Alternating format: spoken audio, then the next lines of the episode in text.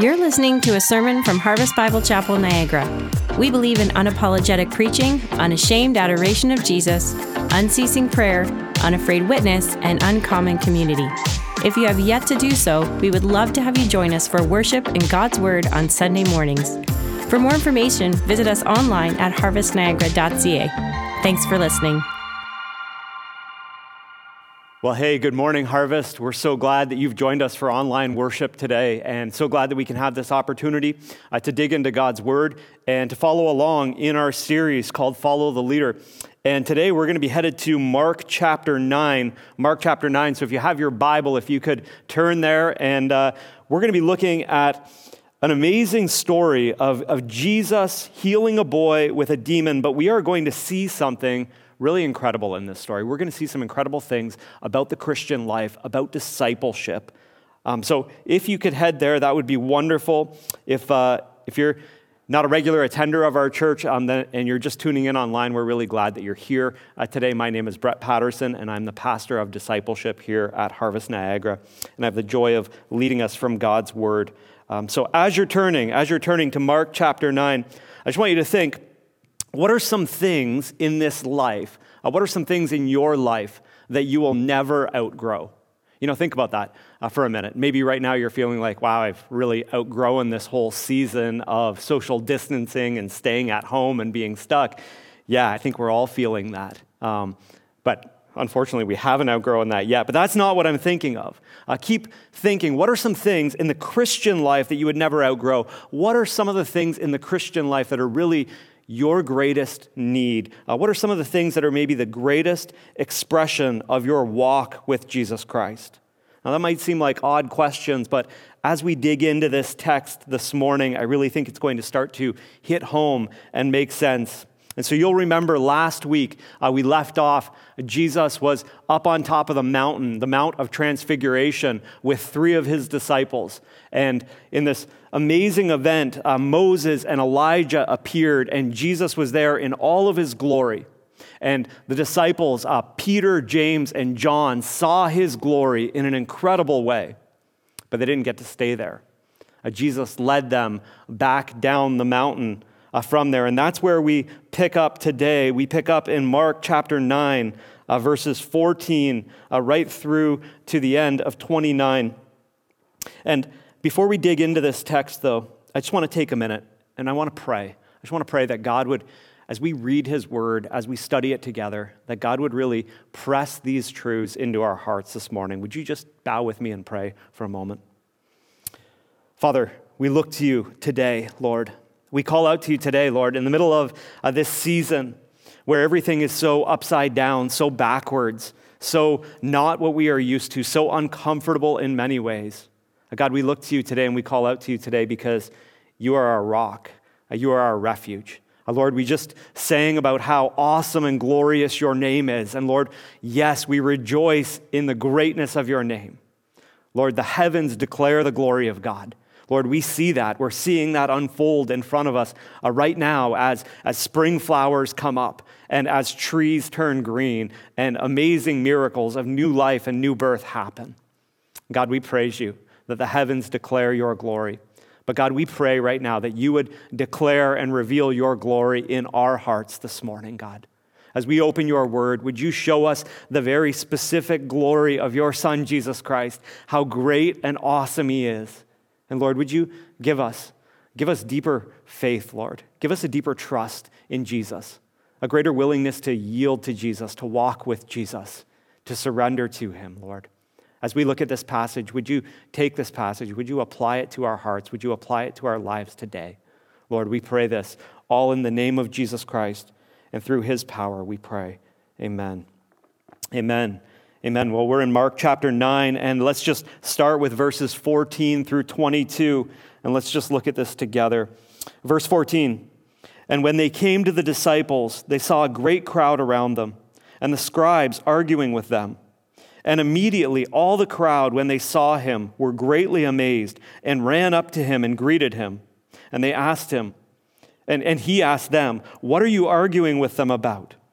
And some and someone from the crowd answered him, "Teacher, I brought my son to you, for he has a spirit that makes him mute, and whenever it seizes him, it throws him down, and he foams at the mouth and grinds his teeth and becomes rigid.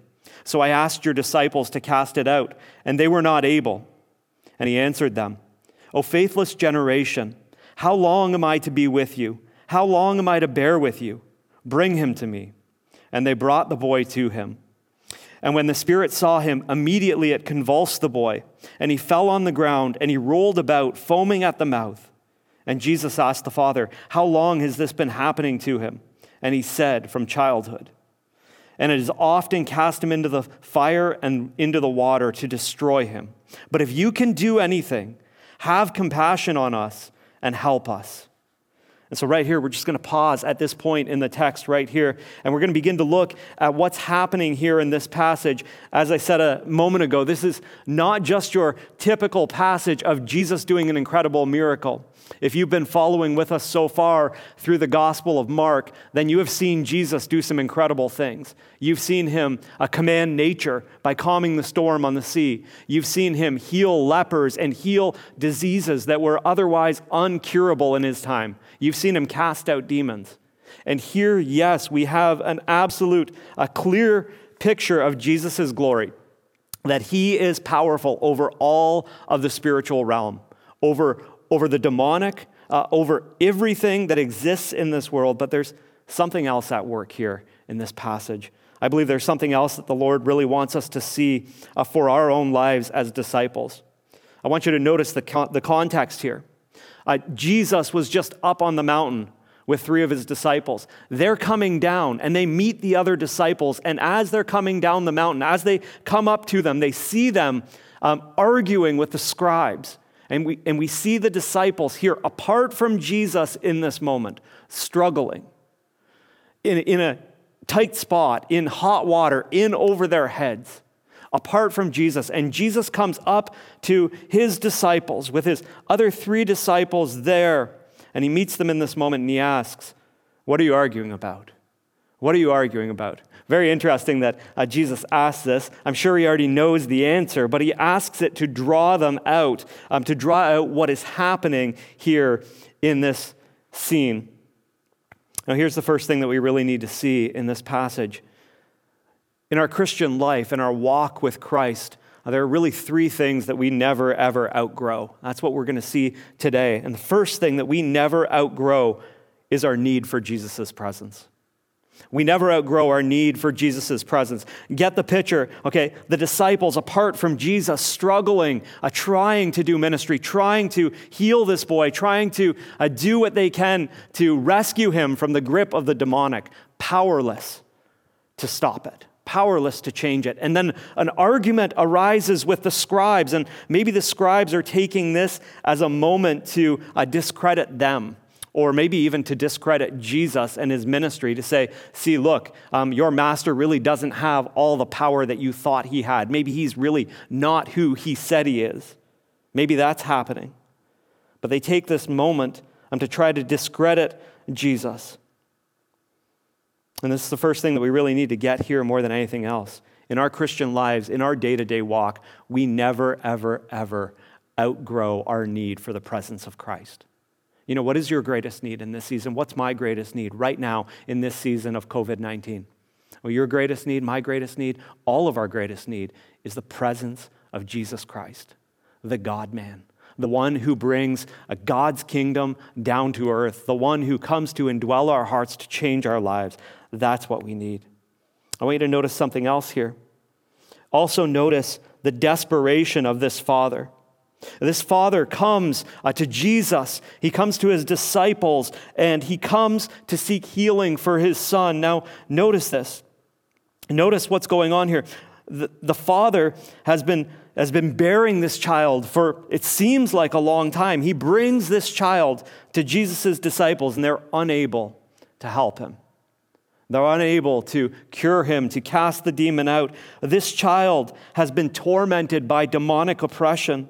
Uh, this child um, has been tormented in such a way that he has something that resembles uh, epilepsy going on in his body, but it's very clear that it's not just a standard case of epilepsy. It's very clear that it is demonic, that there's been a demon with him ever since his childhood. And we see that this demon obviously doesn't have good intentions for this child. Uh, this demon is attempting to destroy this child, to even kill this child. It says in verse 22 that it often casts him into the water or the fire to destroy him. And just think about this father enduring this for such a period of time and coming to a place where he believes that there's going to be hope for his son. There's going to be somebody who can cure him. If he can just get to Jesus, then his child can be cured, his child can be healed. And he arrives at the disciples. And maybe they attempted, it, it would seem that way from the text. Maybe they attempted to cast out the demon, but they were unsuccessful. They weren't able to do what needed to be done. And this argument arises between them. I want us just to notice a couple things here. First of all, you know, why weren't the disciples able to cast out this demon? Had they not been given authority? Had they not been given power by Jesus? Well, in Mark 3:15, Jesus clearly gave his disciples the authority to cast out demons. It says that he sent them out to preach and to heal and to cast out demons. That was given to them. But what else is going on here in this passage? Why couldn't the disciples cast this demon out? Well, I'm going to make you hold on that. We're going to come to that a little bit later on because the passage actually explains it for us a little bit further down. But I want us to notice a couple things here. First of all, just about the demonic realm. You know, today in our society, in the uh, naturalistic world, often uh, the demonic realm is kind of, you know, categorized as mythological or superstitious in a way. I want you to notice something right here in this passage, though. The demonic realm is real. Uh, Jesus didn't in any way uh, believe that demons were mythological. He, he knew that they existed. Uh, the Apostle Paul, for example, in Ephesians chapter 6, said that our greatest battle as believers is not against one another. It's not against humanity or flesh and blood or anything like that. It's actually against the demonic forces, the spiritual forces of wickedness in the heavenly places, he says. Let's notice a couple things here. First of all, demons oppose God's work. They oppose God's work. They oppose his plans. They oppose his desires. Uh, we know from John 10 10 uh, that it says um, that the, the thief, speaking of the, the devil, okay, the leader of all demonic forces, that, that he comes to steal, kill, and destroy. Listen, that's the enemy's plan. Uh, for your life. That's the enemy's plan for my life, um, is to steal, kill, and destroy. And demonic forces aren't um, something that we just trifle with, um, they do have evil intent for each of us. And notice from the passage right here in verse 22 that demons can cause physical harm. It says that the demon that was indwelling this child that it often casts him into the fire and the water with the attempt to destroy him.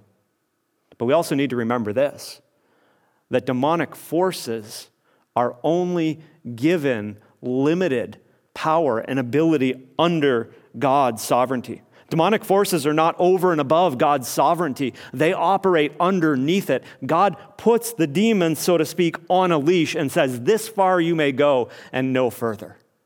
Isn't that awesome to know? That even with, with the evil that is operating in this world today, God puts boundaries on it and says, No further.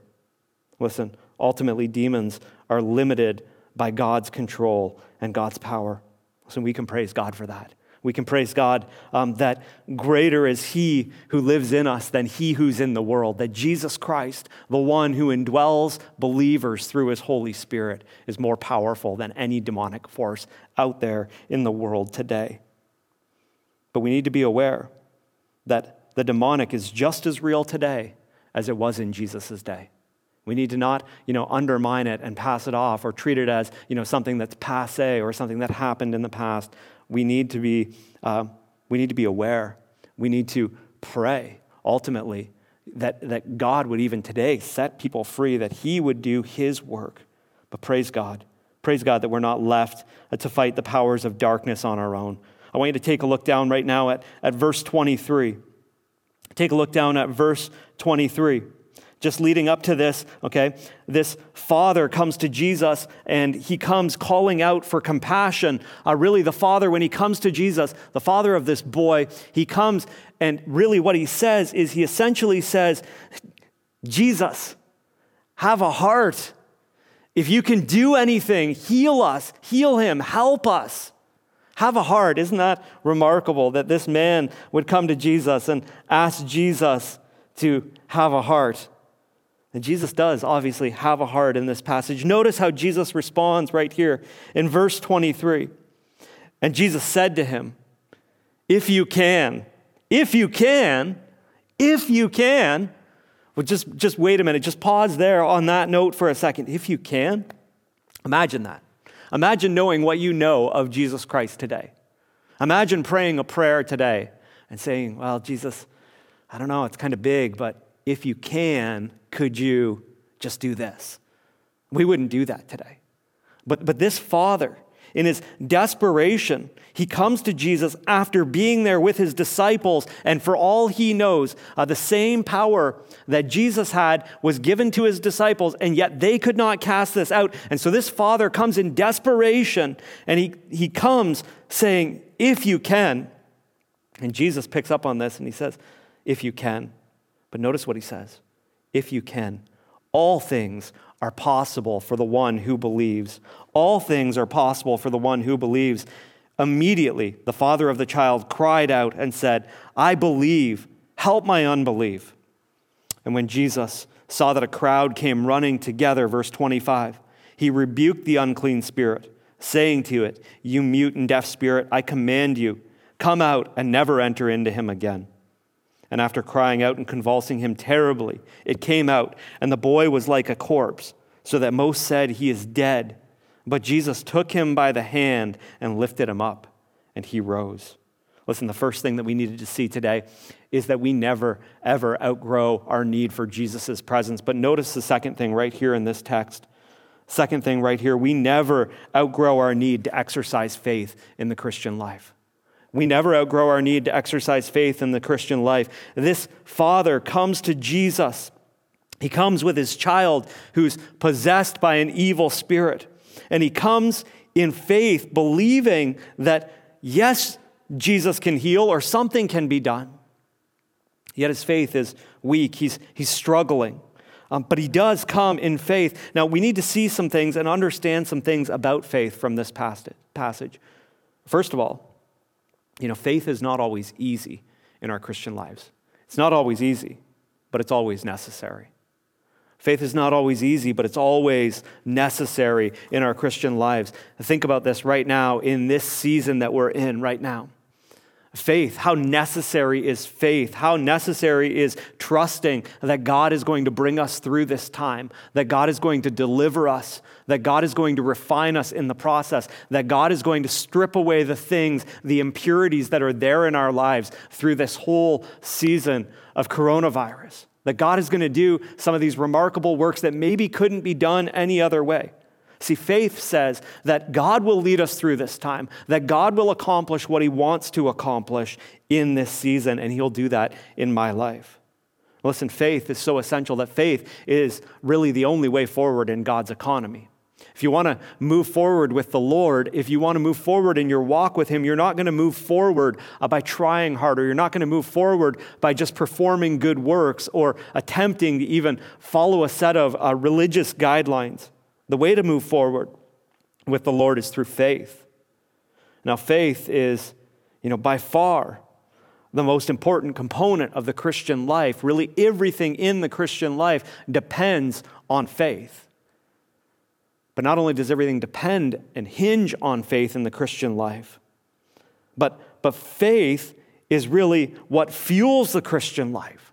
You know, think about it for a second. What fuels your desire to follow Jesus Christ? Is it simply because you grew up in church or you heard um, the teaching of the gospel when you were young and you're just trying to live that out now? No, it's faith. It's faith. It's looking towards the things that are unseen. It's looking towards the hope of glory in Jesus Christ. That Jesus Christ will one day return again and that he will take us to be with him. That takes faith. That takes belief. That takes trusting the Lord. Listen, faith is it's not something that, you know, you conjure up on your own or I conjure up on my own. You know, faith is not um, something that we're born with. We're not just born into faith. Uh, faith is not really um, something that we derive through diligent religious study. A faith is not just adherence to religious guidelines or to a system of belief. A faith is so much more than that. Faith is ultimately a personal, real relationship, um, experience, walk with Jesus Christ. Here's what the Bible says about faith in Hebrews chapter 11, verse 1. It says this Now, faith is the assurance of things hoped for. Faith is the assurance of things hoped for, the conviction of things not seen.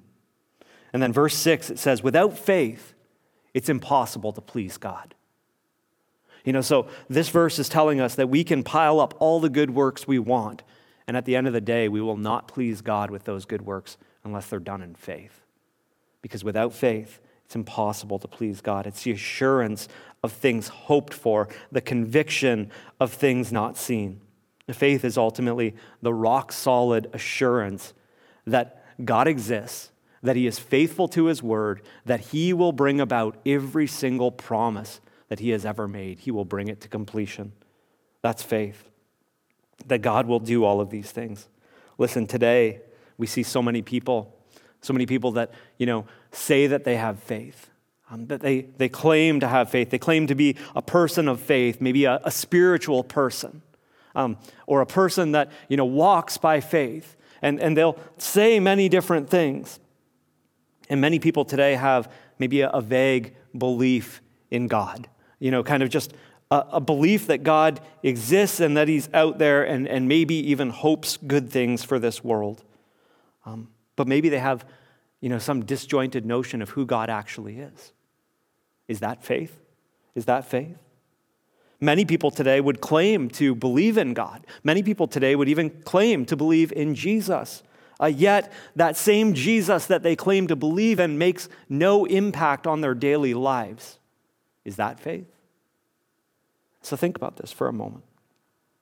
Faith, faith is the most important component in the Christian life because it fuels everything else. Faith is, is not living by what we see, it's, it's living by what we believe that God has spoken and God will bring his word to completion. That's faith. It's easy to say today, oh, I have faith. I have faith that uh, this season will pass. Okay, well, most of the world has that faith. Um, it's maybe even easy to say, you know, I have faith that uh, the NHL season will resume at some point and the Leafs will go on to win the cup. Well, that takes a lot of faith, um, I guess, in one sense, right? But is that really the faith that's being talked about here in this passage? No, it's not.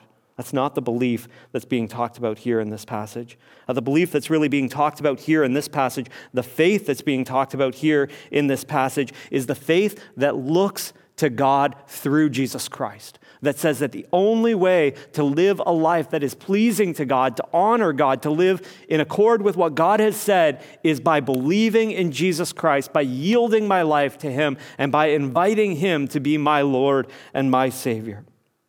That's the kind of faith that this passage is talking about. That's the kind of faith that we are being called to have. Listen, a couple things that we need to see about faith right now is that we actually see right in this passage is First of all, that faith is personal. This father of this demon possessed boy comes to Jesus. And he doesn't come um, depending on somebody else's faith. He comes with his own faith. Yes, it's weak. Yes, it's not perfect, but it's his faith. He personally believes that Jesus Christ can make a difference in his child's life and make a difference in his own life. Listen, that's the key part of faith. Do you believe today that Jesus Christ can make a difference in your life on a daily basis? That takes faith. Do you believe today that Jesus Christ can change you, that he can transform you from the inside out to be more like him and to walk in a way that is pleasing to him? That takes faith. And so this father comes to the Lord. We see in that that faith must be personal. Faith, you know, is not something that you're born with. It's not something that your mom, your dad, or your pastor can even have for you. True faith is personal. We see that. That's the first thing about faith that we really see in this passage. But, but notice the second thing that we see in this passage. I love this. Faith doesn't have to be flawless, it just has to be real. I love the picture of this father of this demon possessed boy coming to Jesus. He comes to Jesus and he doesn't climb up on a high hill and claim to have the greatest faith in the world. He comes admitting that his faith is weak. You know, think about this. Maybe this father um, had gone to uh, doctors with this child before to see if this child could be healed. Maybe this father had gone, you know, before to different uh, faith healers or exorcists even. We don't know from the text. But think of all the things that this father had gone through to try and help his child be well. And it had all failed. Yet he comes to Jesus in faith. His faith is a little battered, it's a little beaten up, it's a little weak, but it's real. It's real faith. He comes trusting that Christ can do something. Faith doesn't have to be flawless, but it has to be real. And then listen, here's the third thing that we see faith must be appropriately placed. This father of this demon possessed child comes to Jesus. He comes to Jesus in faith. That is significant. He doesn't go to anyone else, he goes trusting in Jesus. See, that is the key to biblical faith. It is trust in Jesus Christ above everything else. You know, John 3:16 is so clear about this. Jesus in his conversation with Nicodemus, who was a Pharisee, a religious leader, and they're having this great conversation talking about what it means to be born again, to be changed from the inside out, to have a transformed life. And Jesus says this at the end of his conversation with Nicodemus. He says, "For God so loved the world." Now we know this verse. We know it. Many of us have memorized it, but listen to it again with fresh ears. For God so loved the world that he gave his only Son, that's Jesus Christ, that whoever believes, that's faith, in him will not perish, but have eternal life. Listen, that's God's plan of faith for your life, for my life, is that we would trust Jesus Christ, that we would look to him, believe in him, lean into him.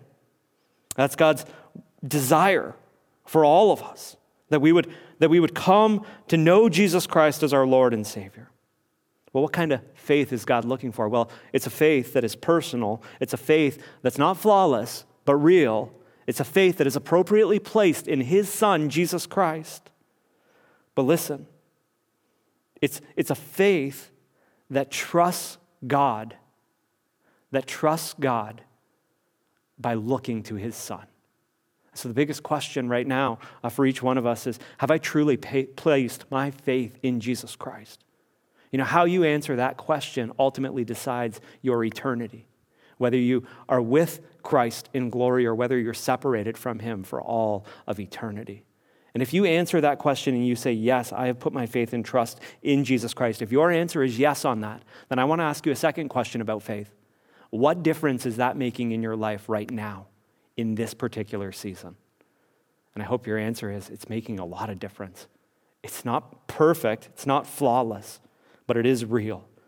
That's, that's what I'm striving for. And I can confess to you today that you know, my faith in this season is honestly, it's some days it's like a yo-yo. It's up and it's down and it's kind of all over the place. And there's there's waves and there's difficult times and there's difficult um, moments right now and days uh, where it's easy to be discouraged. But yet at the same time, my faith isn't flawless in this season, but it's real. And Jesus Christ is leading me through it. He's walking me through it. He's teaching me what it means to trust Him from a heart level in probably a lot of ways that I hadn't trusted Him before. First of all, He is stripping away in my life uh, my illusions of control that I was, you know, in control of so many things in my life, and the Lord showing me that yeah, I don't even control whether I can go to the grocery store and find groceries or not in this season. He's also stripping away um, my desire for comfort and for things to be easy. And he's showing me that in reality, the Christian life is often going to be hard. Life in this world in general is going to be hard. The Lord is at work in this season. And so, what difference is faith making in your life right now during this time? I hope it's making a great difference. I hope it's making an increasing difference because we never outgrow our need for the presence of Jesus Christ, and we never outgrow our need as believers to exercise faith in Him on a daily basis, continual faith in Jesus Christ. Those are two things that we need to see in this passage, but I really believe that there's one more. There's one more thing that we need to see right here in this text before we are done with it. And let's come down to verses 28 and 29 verses 28 and 29. And so Jesus does the incredible work here where we see the, the miracle of his glory in casting out this demon, showing his power and authority over the demonic realm. The, the demon is cast out. Everybody thinks that this child is dead, and Jesus takes him by the hand and raises him up. What a beautiful picture of how Christ can raise up a life by, by taking us from spiritual death and giving us new life. But then notice this. Afterwards, after this scene is all over, verses 28 and 29, he's with his disciples. It says, and when he entered, and when he had entered the house, his disciples asked him privately, Why could we not cast it out? You know, hadn't you given us authority, Jesus, to cast out the demon? And now notice Jesus' response, verse 29. And he said to them, This kind cannot be driven out by anything but prayer. Listen, three things that we never outgrow in our Christian life. First, we never outgrow our need for Jesus' presence with us daily. Second, we never outgrow our need for faith. Third, we never outgrow our need to pray. Listen, faith is the cornerstone of the Christian life, but, but prayer is really the picture of dependence on God. It flows out of faith. Listen, the person, the person that has faith is the person who prays. And so, you know, think about that for a moment. What's God doing in your life in this season? Is God leading you to more reliance and dependence on Him in prayer? Is, is God leading you to a greater place of deeper dependence on Him that causes you to call out to Him, to lead you, to guide you, to help you in this season? Listen, faith is a continually leaning on God. But isn't it interesting that the Bible calls us, that Paul in Scripture calls us uh, to pray without ceasing? You know, faith is a, a, continual leaning on the Lord and a continual looking to the Lord. Then prayer is really the continual, not just talking to God, but calling out and crying to God. Now, why couldn't the disciples cast out this demon? And we're given the answer that it only comes out by prayer. So I guess they weren't praying. But were they depending on themselves? Or were they depending maybe on their time spent with Jesus, that they had maybe advanced far enough in the Christian life that they were able to do these things on their own? Well, we really don't know that. But what we do know is that Jesus very clearly tells them the reason you couldn't cast it out was because this kind only comes out by prayer. Jesus points right here in this passage to the supremacy of prayer in the Christian life, the absolute need for prayer in the Christian life, for God to do the things that only God can do. Listen, let me say this there is no true spiritual power without prayer. And so if you're walking in the Christian life right now, and your, and your prayer life is lagging you know, don't take this as, you know, me pouring out the guilt on you. I'm not where I want to be in my prayer life right now. Not as not as, not as deep as I want to be, not as grounded, not as quick to turn to the Lord. So don't take it as me pouring out guilt on you in any way. Take it as a call to return to Jesus in prayer, to call out to Him with all of your heart. Listen, we are spiritually powerless apart from prayer. I'm spiritually powerless. You're spiritually powerless apart from prayer. So often, we can be like the disciples in this passage. So often, we can uh, just run towards ministry opportunities. We can run and throw all of our skill, all of our knowledge, all of our ability, all of our service at it. And we can find that nothing happens. And when we take a step back and we take a look, we realize it's because we didn't pray. Or maybe we prayed kind of a, you know, half-hearted prayer, a quick prayer, but we just expected God to automatically bless our efforts in ministry. Maybe that's what's happening here with the disciples. But ultimately, they were seeking to serve the Lord without calling out to the Lord. So let's take a lesson from this text. Let's not take the lesson and say, man, those stupid disciples. Let's take the lesson and say, I can be like that. I can so often be like that. I can look at countless times in my walk with Christ where I've sought to serve Christ without asking for help from Christ. Ultimately, you know, at the end of the day, what that really shows is that I depend on myself more than I depend on Christ. Listen, faith is ultimately depending on the Lord. Prayer is the way that we show that dependence on the Lord. Prayer is the way that we run to God in dependence. So often, I sometimes get the idea that we feel, or some feel, that Christian maturity is actually you know, becoming so good at this Christian life that you're maybe really not dependent on God anymore. That's not maturity. That's pride. That's arrogance. That's self reliance. Christian maturity is actually growing in your relationship with Jesus Christ so that you see that you are absolutely, utterly dependent on Him for everything in the Christian life. That's what the Lord is calling us to. I think that's one of the things that God is doing in this season right now, particularly. He is revealing to all of humanity our absolute dependence on Him for all things our dependence on Him for food, our dependence on Him for even our finances, our dependence on Him for our health, and even to carry us through this whole season of disease and sickness. Is God teaching you that in your life? Is God in this season making you more dependent? Are you resisting that? Are you pushing back against that? Or are you willingly saying to the Lord, I'm needy, I'm weak, God, but you are strong, you are great. I trust you. Are you even rejoicing in that in prayer? Are you taking time in this season to be thankful to the Lord? Thankful for all that He's doing right now, even in your own heart. I know that's been a real wrestling point for me. Uh, I came into this season kind of just like, okay, well, this is going to be different. We'll see what happens. Um, trying to kind of just bumble my way through it. And um, I found myself in the middle of this season being, you know, really weighed down by it, really struggling with it. And as I looked to Scripture and as I looked to specifically Philippians chapter 4, um, and had someone just share with me that there's great reason to be thankful in this season. I'm thankful even for what God is doing, how God is uh, refining us, and um, the hard things that God is putting and allowing to come into our lives right now because of the way that He's going to use those to change us. All of a sudden, that started to shift to more thankfulness I noticed a big shift there in my prayers to go away from to away from just help me, just you know, just do this, God, just do this, God, to Lord, thank you. Thank you for how you're even changing me, transforming me. Would you do more of that in my life? So let me ask you right now, you know, in your own life, at this time, in the middle of this season, are you depending on the Lord's presence? Are you calling out to Him for it? Are you saying, Lord, go ahead of me, lead me through this time? Are you looking to Him in faith? Are you calling out to Him in prayer? Listen, prayer is dependence on God. Prayer is admitting our weakness. And prayer is really us showing and displaying humility.